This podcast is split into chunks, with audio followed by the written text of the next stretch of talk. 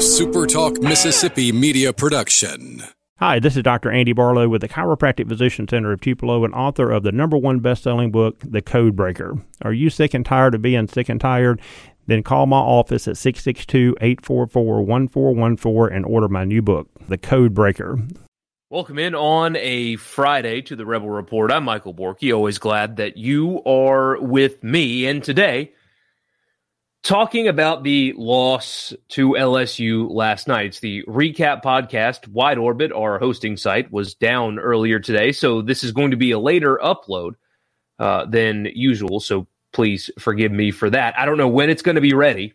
Uh, it could be this morning. It could be this afternoon. I don't know. But I have recorded this fully aware that Wide Orbit is down, and you guys may never hear this. I, don't, know when you're going to. But uh, anyway, always glad that you're with me. Thank you for tuning in. And uh, this will be a, a, recap. So, as you guys know, I do a morning live stream.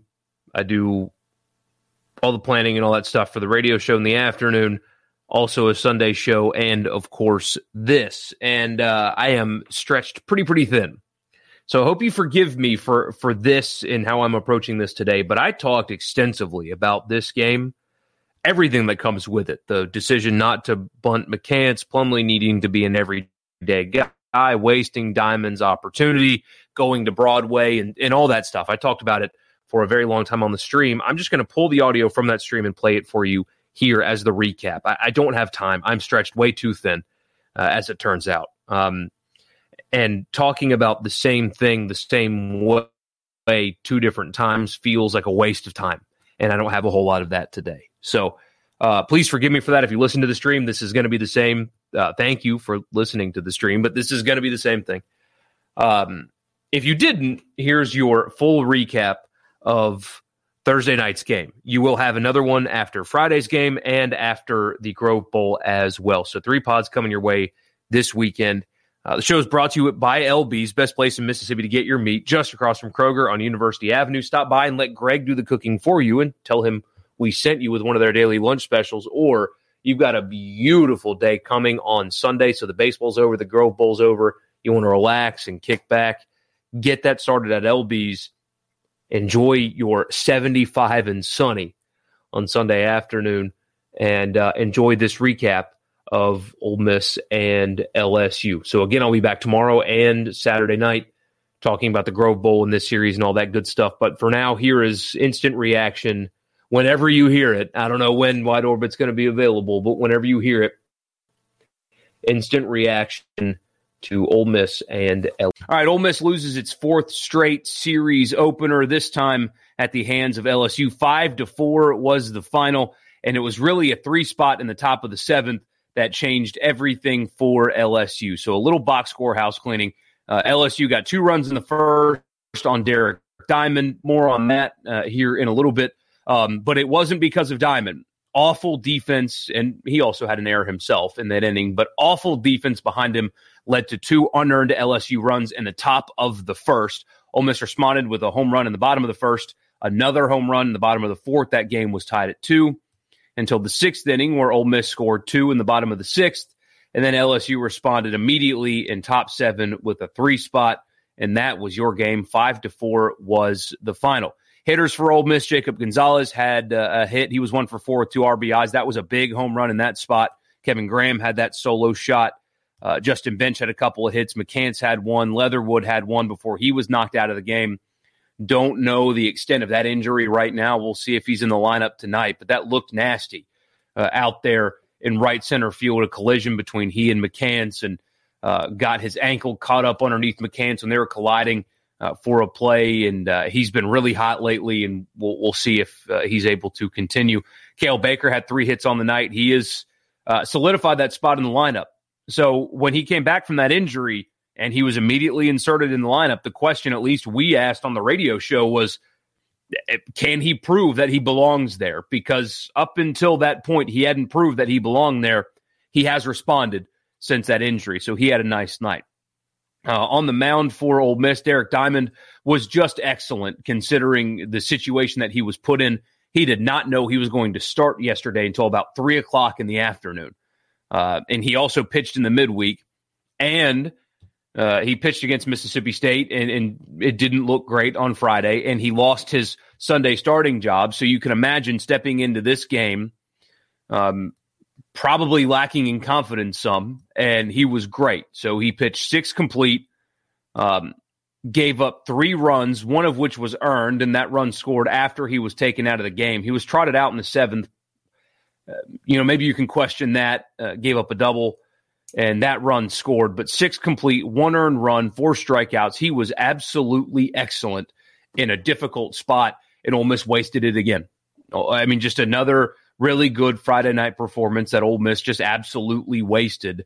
Considering that spot, he was great, and um, and it just didn't matter. It just didn't matter. Didn't play good enough defense behind him. Uh, left too many runners on base, and Broadway, your best bullpen arm, couldn't seal the deal.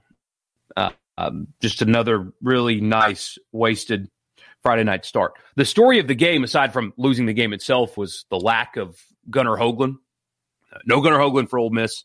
We got the news um, during the radio show. We actually, you know, broke it uh, live that Gunnar Hoglund was a scratch, that he was not going to be pitching last night. And of course, everybody had a bunch of questions. Uh, Richard wasn't initially told why I just was told that he will not be in the lineup. Shortly thereafter, I was told that uh, it was arm stiffness. And so we got that out there. And then that report was confirmed by Ole Miss that it was um, arm stiffness. Nobody seems overly concerned. In fact, there is uh, a chance that you even see him at some point this weekend. Uh, said that he threw a bullpen this week and was just a little tight, and that's it. Uh, they don't seem overly concerned. Like I said, um, it was tightness earlier in the week, and they didn't make that decision until three o'clock yesterday to scratch him. I know there are examples in the past of of guys having arm tightness or something like that, and it it lasts a while. Ole Miss and Mississippi State fans, both, if you're listening to this, uh, have seen that in the past. But the initial feeling around this situation is that it's not long term. Like I said, there's even thought, there's conversation that um, he might still make an appearance this weekend at some point. So arm stiffness, uh, nobody seems to be overly concerned. It did lead to a scratch last night, and I had a bunch of people asking why. I mean, when we were talking about it on the radio show yesterday, we had a couple people say, "If it's not that big of a deal, why didn't he pitch?" Well, it, it's a really simple answer, and I'm sure a lot of you already know this answer, but I was asked. So, um, because he is soon to be a top 15 pick, he is a couple months away from being a millionaire. Life altering money is on the way if he just shows up healthy. And so, if there is even an ounce of discomfort, if there is anything with him at all involving his arm or his ability to pitch, that is even slightly off for whatever reason, even if it's nothing, if it's a big deal, if it's no deal, if he is slightly off at all, you don't run him out there because he's got millions of dollars, life altering money on the way. And good luck getting another Gunnar Hoglund if you threw him out there when he was uncomfortable and it led to something worse. Good luck getting another one because you won't. If your reputation is you don't take care of your arms, if guy's a little uncomfortable, if he's a little tight, but you make him pitch because you got to have that win on Friday night, good luck getting another Gunnar Hoglund. Um, it, it, wouldn't happen. Um, but where it is, it's no big deal. We'll see if, if that actually uh, comes to fruition. Uh, you wasted Diamond, but but offense was really the story. So we'll get to Broadway in a second. Offense was uh, the story for Ole Miss. Now I know that Landon Marceau is a really good pitcher, but almost jumped on him. I mean, they scored four runs on Landon Marceau. Uh, three home runs led to it. They jumped on him, uh, but they had the door shut in their face late in the game. Ole Miss left, if I have the count correctly, 13 batters on base. Gonzalez left two, Graham left three, Bench left one, McCants left two, Baker left one, Harris left three carry the two. That's 13 runners left on base for Ole Miss last night. It is not a bullpen decision. It is not Gunnar Hoglund being out, Ole Miss lost the game last night because they played terrible defense in the first that led to two LSU runs, and they could not get the clutch hit, and LSU could. Last Sunday, Mississippi State got the clutch hit. Last night, LSU gets the clutch hit. Ole Miss, 13 men left on base. Uh, Gonzalez had that key home run but couldn't do it again. Couldn't get that next clutch hit to win the game last night, and it cost him. That's your story. That's your ball game. It's nothing else. It's not mismanagement. It's not Hoglund being out. It is simply players good, the, the best offense in the SEC statistically, good hitters just couldn't get it done last night. Um, I will not criticize the Broadway decision bringing him in in that moment or not bunting McCants in the ninth.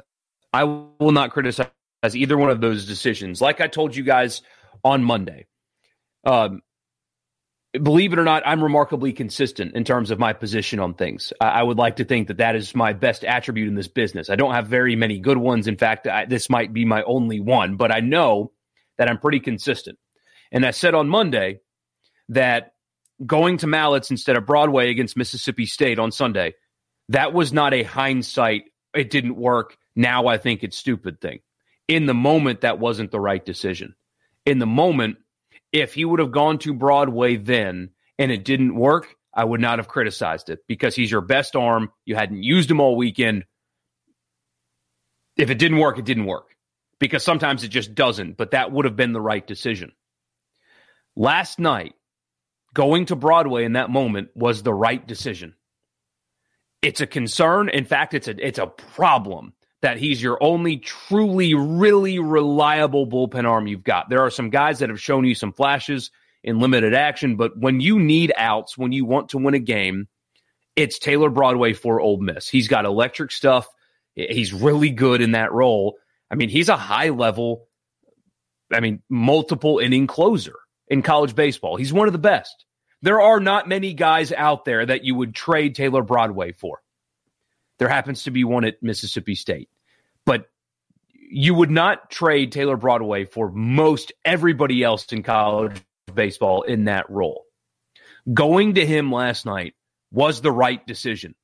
You had a two run lead. There's a guy on second. That was the right call.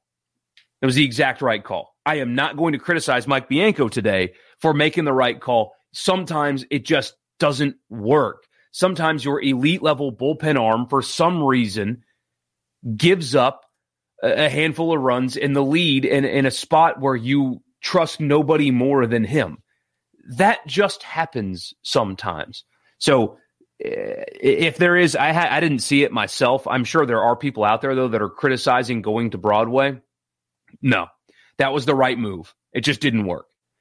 Mismanagement was not the issue last night. I'm also not going to criticize the bunting. Run on first and second with no out in the ninth, uh, and your true freshman McCants uh, at the plate, who's a 300 hitter. I'm not going to criticize that move either, because I mean, unless I call me crazy, but if you bunt McCants and you're not 100% sure that that would work out anyway, I mean, we don't know. Maybe he's not very good at bunting, which, you know, maybe you can criticize that, but maybe you're not confident he can lay one down anyway. And on top of that, what would stop LSU from when you bunt runners over, if you do it successfully, just putting Plumlee on first? What, what's stopping them from doing that? If it was Leatherwood, maybe. If it was Leatherwood, maybe. And, you know, Baker was having a good night, so maybe LSU doesn't do that because they don't want to get to Baker. But, uh, uh, I mean, McCants is a good hitter. He's a really good hitter. There's no outs in the ninth. I, I just, this team all year long has not relied on sacrifice bunting. They don't do it, really. It's just not their thing. They have statistically the best offense in the SEC overall. You have, albeit a freshman, a good hitter at the plate. I would prefer McCants to hit in that moment than not. If it was Leatherwood behind him, that's different.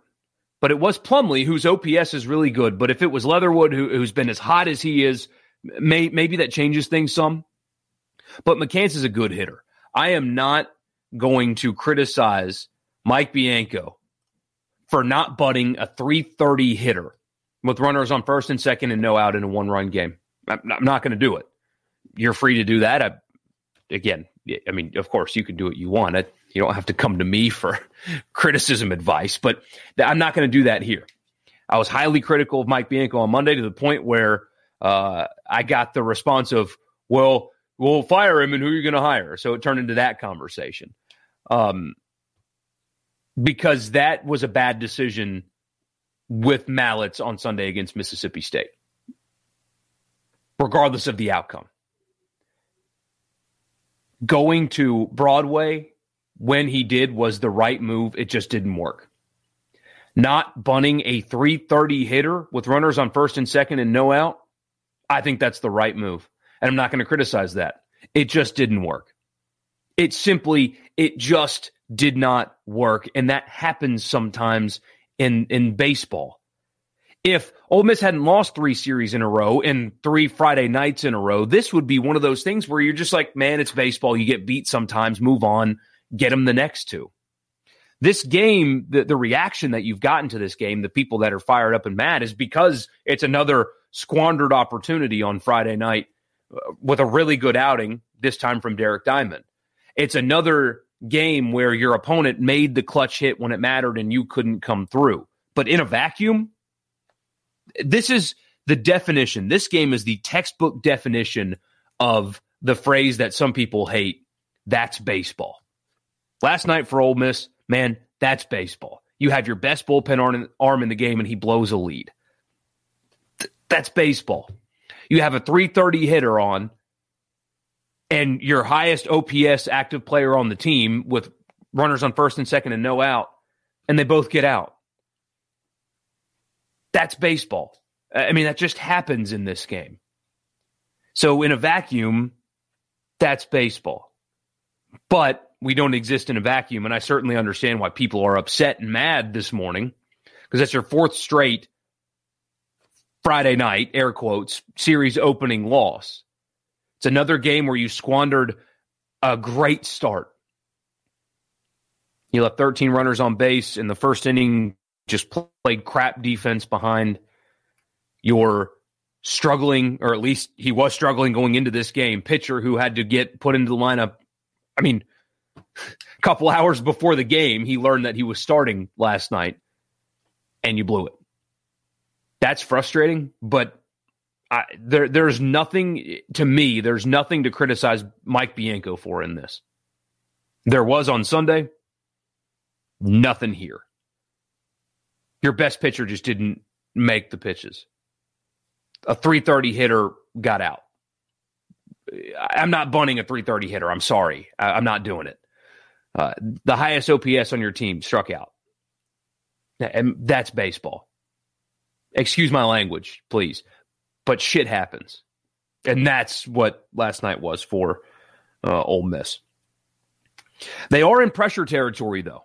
I mean, tonight's game, just like game two against Mississippi State, Doug Nikhazy, man, I mean, the pressure's all on his shoulders tonight. He's got to deliver. Ole Miss cannot afford to lose this series because then at that point they'd be in a free fall. Uh, I mean, you'd be the, the conversation would turn from who are they going to be across from to they might not be hosting anymore. I mean, you have got to win this series. So all the pressure is on Nikhazy tonight. All the pressure is on Ole Miss tonight. It's starting to ramp up a little bit. They've got to deliver. I mean, they have absolutely. They've got to deliver, and it starts with Nikhazy, who uh, you couldn't ask for anybody better in this role, but it's got to work. There's no margin for error this weekend anymore. It's a team that you're better than. You should be. It's a team that you should take a series from. They got to go do it, and they got to back end it. Also, they need uh, John Rice Plumlee in the lineup every day. John Rice Plumlee needs to be in the lineup every day. I don't care what side uh, or what arm the pitcher uses. he needs to be in the lineup every day. That play he made last night to save a run, um, double at second, he is the best pure outfielder they have. He's a plus and then some defender. And when you look at hitting for him right now, it's a smaller sample size, but he's got an OPS that is second on the team to Tim Elko. So he's got the highest OPS on the team. He's got a four digit OPS and he's hitting 324 again in a small sample size. He's slugging at 500. I mean, th- this is a guy that gives you plus defense. And obviously, he's doing well enough in a small sample size to have a high level OPS, the highest on the team, a 320 hitter. That needs to be in your lineup every day. Because right now, and I think it's a really simple solution. What you sh- what you do, or what I think you should do, or can do anyway, you could either slap him at center and maybe DH McCants, or move Kevin Graham to first and DH Baker, and put McCants in left. I think Plumlee needs to be your center fielder, personally. Uh, but he needs to be in the lineup every day. I think it's a really simple solution. You you do you DH McCants or, or you DH Cael Baker and insert Plumlee in your lineup every day because the play he made last night underscores why you need his defense because Ole Miss is not good defensively in the outfield right now without him. And also he hits. He hits. And, and right now your options at um, at DH aren't good. I mean, there, there's no good option right now. So solve that by putting Plumlee in your everyday lineup. Um, he belongs there. He absolutely belongs there. Um, and not because he plays piano and also football. He belongs there because he turns out kid can play baseball. Um, so he needs to be there. A SuperTalk Mississippi media production.